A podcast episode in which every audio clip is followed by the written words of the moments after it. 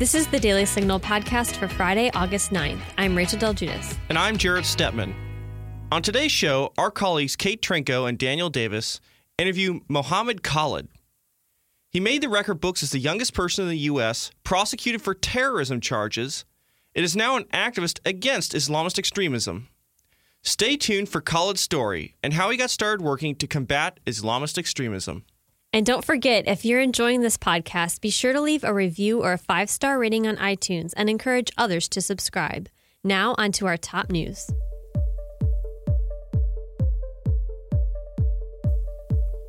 A suspect armed with what police say were two large machete knives went on a stabbing spree in Southern California on Wednesday after a string of robberies attributed to the same suspect.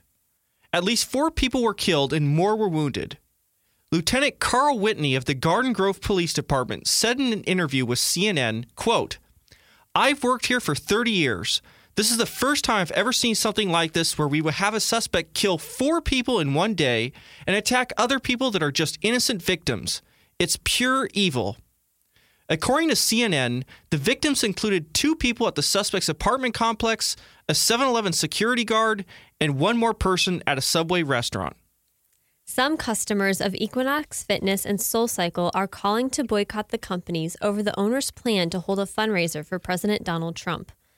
This follows calls from several celebrities to cancel membership in the fitness company. Stephen Ross, who is the owner of the Miami Dolphins, an NFL team, issued a statement according to ABC News. Ross said, quote, I have known Donald Trump for 40 years, and while we agree on some issues, we strongly disagree on many others, and I have never been bashful about expressing my opinions. I have been, and will continue to be, an outspoken champion of racial equality, inclusion, diversity, public education, and environmental sustainability, and I have and will continue to support leaders on both sides of the aisle to address these challenges. The Baltimore Sun ran a letter from the editor criticizing the motivations of Scott Presler, a supporter of President Donald Trump who organized a mass charity and cleanup effort in Baltimore. The Baltimore Sun editor said, quote, Look, we appreciate anyone who is willing to roll up their sleeves to help Baltimore. More than 170 people came from all over the country and cleaned up nearly 12 tons of trash, according to Mr. Presler's Twitter feed. But if this was all about Americans helping Americans, why all the videos of Baltimore residents thanking Mr. Trump for bringing attention to the issue? We happen to know that not everybody in West Baltimore feels that way. End quote. The Baltimore Sun concluded that Presler's efforts reinforce, quote, the tired image of our failing urban cores, that the poor people in this dilapidated city can't take care of their own neighborhoods, and all the public officials around them have failed as well, end quote. Presler responded to the Baltimore Sun on Twitter saying, The people of Baltimore love their city, but the city is forgetting its people. You didn't include how the city wouldn't give us permits for dumpsters. You didn't include how the city owns the abandoned buildings where illegal dumping happens. Retract this article. Universal Pictures is pulling ads for a new movie that shows billionaires hunting deplorables for sport, according to The Hollywood Reporter. The Hollywood Reporter said of the new movie called The Hunt, which is set to be released in late September, quote, In the aftermath of mass shootings within days of one another that shocked and traumatized the nation, Universal is reevaluating its strategy for the certain to be controversial satire.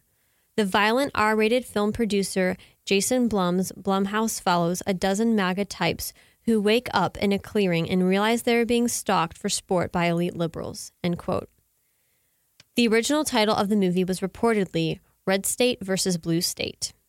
DePauw University professor and media critic Jeffrey McCall said to Fox News, quote, it says something sad about the state of the entertainment industry that this movie ever got conceived and produced.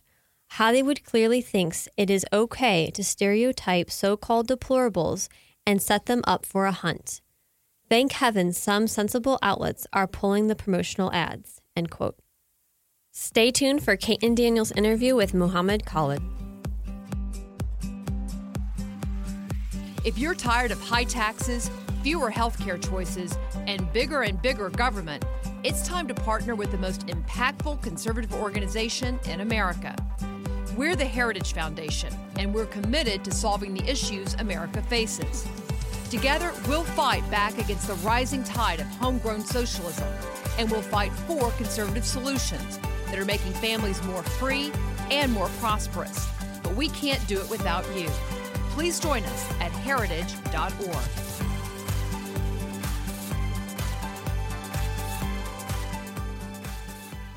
Joining us today is Mohammed Khalid, an activist against Islamist extremism. He just spoke at the Heritage Foundation at a panel, and he's joining us in studio. Thanks for being here. Thank you for having me.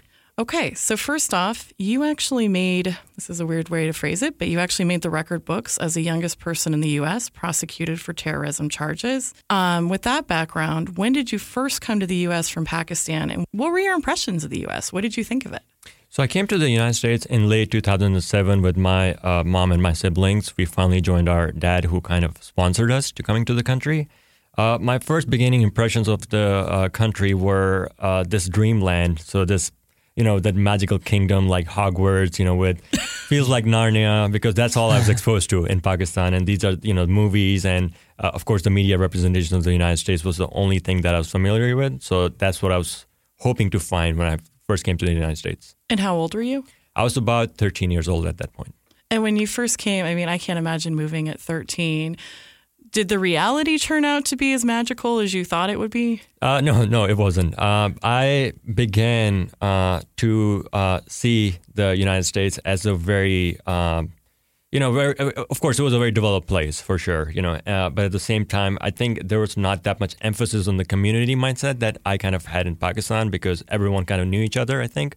So just navigating this uh, very seclusive, isolated individual environment was kind of difficult for me to kind of process. Um, but uh, slowly but surely, I think I was able to, uh, when I enrolled in high school uh, and began to talk with people, I was able to make some sense of maybe the society, you know, being a little bit different and my ability to kind of reconcile that. Uh, but I wasn't sure how that would have gone. So, at what point did you become interested in the world of Islamist extremism, and how did that transition come about? So in high school, I was uh, subject to a lot of bullying and taunts, you know, because my first name is Muhammad, and that happened to be a lot of st- students would just jokingly refer to that as the name of terrorism. And I kind of wanted to know more answers to that, you know, why people were kind of associating my name, you know, with terrorists.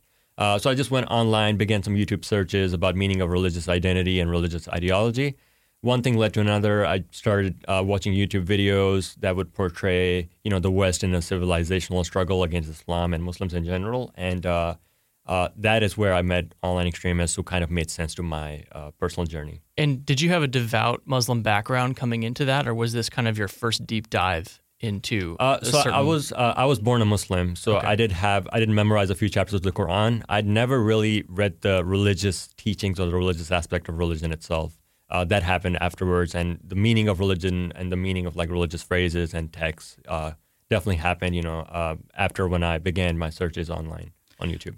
So, what online really spoke to you? Like, what resonated from the extremists? The portrayal of or the depiction of the world as you know two into device like this black and white world i think that kind of spoke to me and that kind of made sense in the in the way of what was happening to me um, a lot of taunts and uh, struggles that I faced in high school were, I mean, they were uh, they were isolated, but they were also kind of directed towards me personally. So I just kind of felt that um, I uh, needed to understand what was happening to me. In that understanding, uh, I began watching YouTube videos that kind of portrayed, you know, bombings and these, uh, uh, you know, killings that were, um, according to the videos, being done by the United States, you know, against Muslims in general uh, uh, drone strikes, for example, you know, and all these uh, air attacks. I, I, began to see that as reality. I began to see that as something that was actually happening in the world, uh, and that that spoke to me about like our role as Muslims to kind of speak up and you know uh, even advocate against those kind of things. Uh, and that's where online extremists kind of came in and swooped in, and you know they introduced me to Islamist ideology. And were you keeping that kind of secret, or were you talking about it with your family and your friends? Oh, this was definitely something that was not known to my parents at all, uh, even my friends. I did not speak to anyone in high school about it. I did not speak to my own parents. So my family was not aware of what was happening to me. Um, and uh, I mean, people online were just my brothers and sisters, you know. So they were more than um, they were. They were just more than friends to me. And eventually, that became part of my larger family. Um, and I um, you know, I just dissociated myself from my own family, just sitting in my basement in my family's house, you know, not talking to my own parents, not talking to my own siblings, but just going online, spending hours upon hours talking to these people and trying to make sense of the world and, uh, uh, you know, the twisted ideology that it was part of. And obviously, this is a hypothetical, but do you think if your high school experience had been different, if there hadn't been bullying, do you think you still would have fallen into this online world or not? I think I would not have had the motive if I was not bullied in high school to kind of you know know or learn more about you know uh, the meaning of religion itself. So it's very very it's very you know possible that things would have turned out differently because I would not have the motivation or the instigation to kind of you know explore more about religion because there would be you know of course there would be no taunts at that point. But you know I think the presence of online extremists is just so uh, monumental in exactly in you know in terms of what they're doing in terms of their inspiration I think that it's very hard to escape from it if you're trying to like look for the meaning of religion and religious components, especially like when it comes to Islam. And so you've said you got warnings from the FBI about your online activity. Tell us about that. Sure. So the FBI kind of get, uh, became interested in me as I went more into the deep web area, and I began to uh, peruse uh, online extremist forums that were password protected. So a lot of uh, my activities were not like known or they were not visible in the public. So the FBI kind of want, wanted to know more about uh, you know, my interactions of people I was communicating with and, uh, you know, what I was saying and how those communications were and the nature of those communications. So we were, we had a lot of individual private meetings back and forth prior to my arrest. I guess I'm just thinking I'm a very rule follower type of person. I would be completely freaked out if I was on the FBI's radar. Did you ever have a moment where you thought maybe I should backtrack now, or how? how what were you thinking during those meetings? Right. right. So I did not really think of the FBI as something that was serious threat to be taken into because again, I uh, I was about uh, 14 or 15 years old at that point, so still new to the country, still reconciling my place in the country, and not knowing you know what institutions are actually part of, which ones to take seriously, which ones to not. Um, but the FBI, I just saw them as part of the other, as some uh, these people who had to be like whom I had to get off my back because they were just interested in something that uh, you know uh, that I would have to tell them the answers to, but I would not have to take them as seriously as they should have. I mean, of course, I realized, I guess the the biggest um, the biggest reality came crashing down upon me on the day of my arrest. You know, when I actually found out that well, there will be consequences for what I'm doing, and uh, throughout my time in prison, I mean, that definitely gave me I guess the light in terms of you know knowing well the FBI was not kidding around when it came to like you know my uh, my extremism or when it came to like dissuading me from the path because they did warn that there may be consequences, but I just did not take them seriously. And did the FBI contact your parents or tell them about this? Correct. So my my my parent, the FBI did come to my house uh, in front of my parents. Uh, they would not tell my parents what the meetings between them and me were about. Uh, mostly also because I I did ask them not to tell my parents, so they respected that uh, for some reason.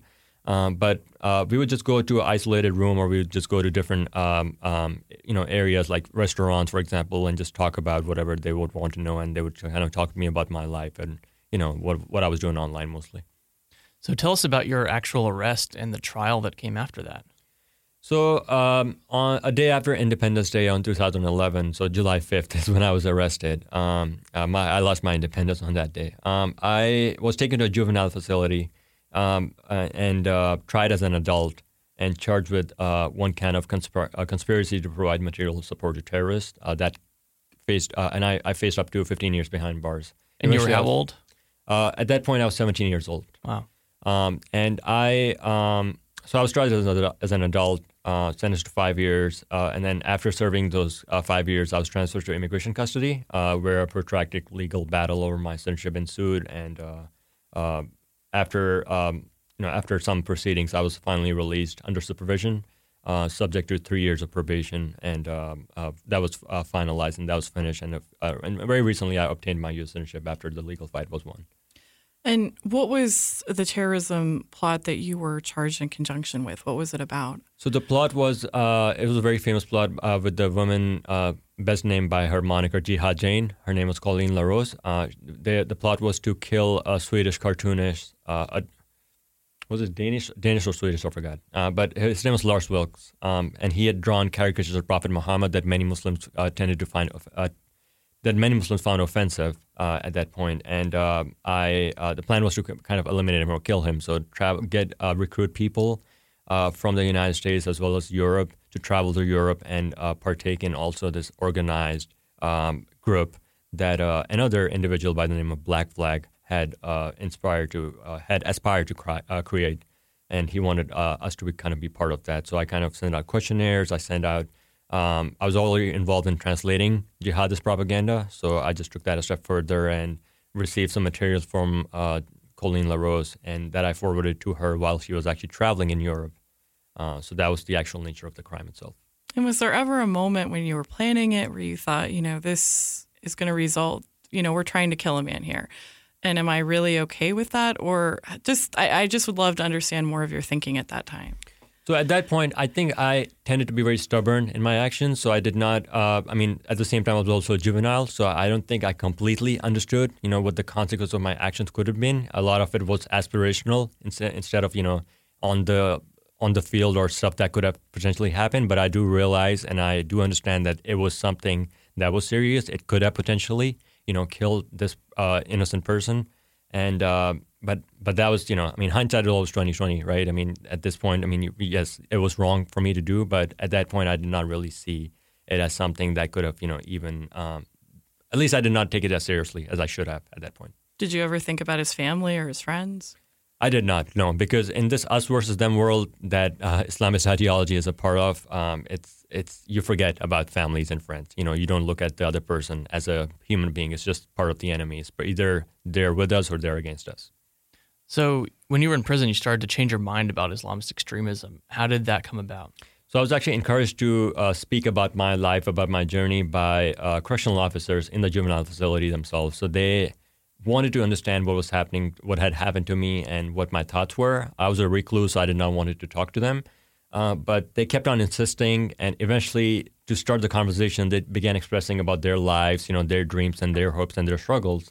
And that's something that kind of really made sense to me personally, in terms of you know that humanization aspect that was missing from my life. Um, uh, so I, I, did open up to them, and that was the beginning of my de-radicalization process, basically. So they actually encouraged me to read an English copy of the Quran, which I did for the first time. Uh, and I finally was able to uh, disavow my my beliefs and my views, which is it was not an easy thing to do. Of course, you know it was took a lot of self reflection, but they definitely were the uh, you know they definitely put me on that path by just humanizing. And, and was that because you, your just reading of the Quran led you away from this extremism? You felt like that was a fair reading of the Quran? I, yes, I think there's a lot of uh, out of cherry picked uh, verses that are actually used, you know, by extremists, but in in you know every uh, well, it happens in every single form of extremism, but especially like Islamist extremism, I think that there's a tendency to just cherry pick verses of the Quran and you know use that as a part of you know propaganda strategy. It's something that I was involved in, but reading the Quran in its context, I think definitely made sense, and the humanization part, which kind of spoke to the spiritual side of religion for me, kind of definitely helped me, uh, you know, move on from that uh, black and white m- mindset that I had. And are you a practicing Muslim right now? I am. And I'm what does your faith mean to you? I think uh, faith is uh, it's a guiding post. I don't think it's an end all uh, towards everything. I think we all are, you know, believe, believers in something. I mean, no one does not believe in anything. Um, but at the same time, I think a lot of times, you know, some people have a tendency to just use faith as this like end all thing that uh, will, uh, you know, that kind of I guess that kind of like just separates them from the reality of what they are, you know, can the reality of what they are in. I guess if that makes sense. So the spiritual side kind of focuses more on the connections, more focusing more on what we have common with other people. But I think a lot of times the religious side is kind of just narrowed down in its interpretations to kind of you know be this part of these extremes that you can be part of. You know, either like we all go to heaven, or either the, you know the disbelievers go all in hell. I, I like to think that we all will you know, have our judgment with God, which is I think what Islam kind of speaks about. It speaks more about like, you know, we all are gonna have our reward with with with God, you know, in whatever form He is. So there's a, a debate here in the U.S. about um, assimilation and whether we have an assimilation problem. What's your take on that? I think the issue is more about uh, integration. I don't like the word assimilation. I think the issue is more about integration with the society, and I think that's a debate that's happening within the Muslim communities in terms of you know how far they want the Muslim identity to be part of the American identity. Um, I mean, in the conference today, uh, we spoke about you know the uh, African American Muslim identity and how there's a lot of initiatives on that aspect already. I think that could be branched out to other uh, cultural groups, so whether they're Arabs, whether they're Hispanic, or whether they're you know African American. I mean, a lot of groups can kind of work together in terms of you know developing and enhancing their American Muslim identity you know, in the while being part of this country that you know is the greatest country in the world, in my opinion. Now, to return um, to your conversion, as it were, to not being an extremist, Mm-hmm. um, it sounds like it happened really suddenly. And I believe you mentioned at the Heritage Foundation panel that you know you also discovered, I believe, that you were diagnosed with Asperger's. Is that correct? Correct. And did that play a role? Did you understand yourself differently, or? Yes, uh, having an Asperger's diagnosis helped me understand why I was so socially recluse in high school, why I was not willing to confide in other people or even talk to people. Uh, it also, you know, made sense in the sense of like letting me know why I was focusing on so much on the internet and not, you know, on the human side of things. So just knowing that I had the characteristics of a of a disorder, but also like you know using my weaknesses as a form of strength in terms of like for, forcing myself to get to know people, whether they were prisoners or the staff members, you know, and, and behind bars, which is the only thing I could have done at that point. I think was uh, meaningful and very instrumental in helping me shape my uh, you know worldview and my viewpoints. I mean, it wasn't. Uh, it's easy to imagine that change as being so, you know so sudden and just being as something that I just spoke with people, people and they changed my mind. But there was a lot of internal, uh, you know, there's a lot of internal struggle within me that I had to reconcile and that I had to finally make a decision if that's a you know if this is the path that I want to take and what are the consequences for that path, uh, you know, and whether they're going to be receptive to something that I want to live the rest of my life with, if that makes sense. Yeah, and it was was it something that happened over months, over years? Were there times where you were like, I think I'm going to be less sorry, I'm paraphrasing in a ridiculous way, but I think I'm going to be less extremist, but then you would swing back and be like, no, I miss the black and white thinking. This isn't the way to go. I think it was definitely happened over the course of a couple of months. You know, it, it didn't happen just in a few days, uh, but it definitely. Speaking with the correctional counselors in the juvenile facility in which I was incarcerated for a couple of months, and then you know, just continuing that conversation with other officers and other prisoners when I was in Bureau of Prisons custody in an adult institution, I think led me on a path to finally like renounce my views and you know understand the world as more than just being black and white. You know, like I like to say that the world became more colorful for me, you know, while I was behind bars, which is unfortunate, but I do believe that I needed the reality of prison to come to terms with my actions. What advice would you give to um, Americans who are not Muslim, uh, engaging with Muslims to in a way that encourages people away away from extremism? What what can non-Muslims do? I think a lot of times uh, non-Muslims and Muslims do uh, have the uh, possibility of working together on a lot of like interfaith issues. I believe because a lot of times you know ideology, Islamist ideology kind of capitalizes on this us versus them divide, right? Like just portioning everyone who's not part of the Muslim faith as just someone you know who's just part of the other. So understanding the person behind that other label, understanding whether they're Jews, Christians, atheists, agnostics, you know, whoever they are, and just communicating with them on a human level, right? Just like sharing about, you know, something as as personal as what some biggest struggle that you faced with or some biggest challenge that you dealt with, you know, can be very meaningful to some someone, you know, who happens to be Muslim and who's also reconciling their place, you know, in the in this in this country. Uh, it is difficult, I think, sometimes to be a Muslim in a in an atmosphere that's polarized and you know in which there's a lot of you know attacks or bigotry sometimes directed against Muslims. But I think in the end it's all about it's about balance and you know bringing out you know the the ideals of American dream that I think we all aspire towards. And you were radicalized at a very young age, and I, it just seems like we talk a lot in this country about sort of the crisis of young men and being troubled and looking for meaning. And, you know, it connects with all sorts of issues from, you know, extremism to not finding jobs, et cetera. I'm curious, just because of what you've been saying, if you're familiar with Jordan Peterson and if you have any thoughts on what he has to say. And also, what would sort of be your advice to parents of young male teenagers who seem troubled? And can they monitor their online activities? Or what, in retrospect, would you say? I think, uh, in a way, all of us are looking for a meaning, sense of a purpose, and belonging uh, in this world. Um, and uh, I think being a being a young person, you know, you, you're in a particular spot to develop your identity, develop your place in the world, and how you relate to the world. I went wrong in that case, right? Like I did not find the right company and the right community in which I could be part, you know, be a part of and contribute to the community. Instead, you know, I became part of the extremist circles and you know proliferated and propagated you know extremist ideology. I think a lot of times if we have the necessary like guidance, whether it's from our parents or even not not just our parents, but also like our teachers and our uh, people who go you know with us to school or goes you know with us to our religious places. I mean, if it's just like a basic conversation about life, you know, just like getting to know the other person, uh, also getting to know the person who's beyond that culture, right? Not of this, for example, I'm Pakistani, so not just a person who's a Pakistani, but also a person who may happen to be from Spain or who may happen to be from Australia. You know, just connecting what makes us more human, I guess, uh, definitely helps uh, in that understanding of the world as more inclusive and more diverse than just being secluded to your own culture and you know having that identity, you know, within the same religious circle that it, that you know it may not be. If that, does that make sense? It does. Okay. And do you have any thoughts on Jordan Peterson? I've I've heard a few talks about Jordan Peterson, but, I But have you're not, not. really. Okay. Yeah, Some of the really. stuff he says just seems to be relevant to what you're saying. So Okay. if you ever read them, let me know. Okay. All right, Mohammed Khalid, thanks so much for your time and for sharing your story here. Thank you for having me. And thank you for being so honest. I know we asked you a lot of probing questions. Of course. Yeah. And that'll do it for today's episode. Thanks for listening to the Daily Signals podcast, brought to you from the Robert H. Bruce Radio Studio at the Heritage Foundation.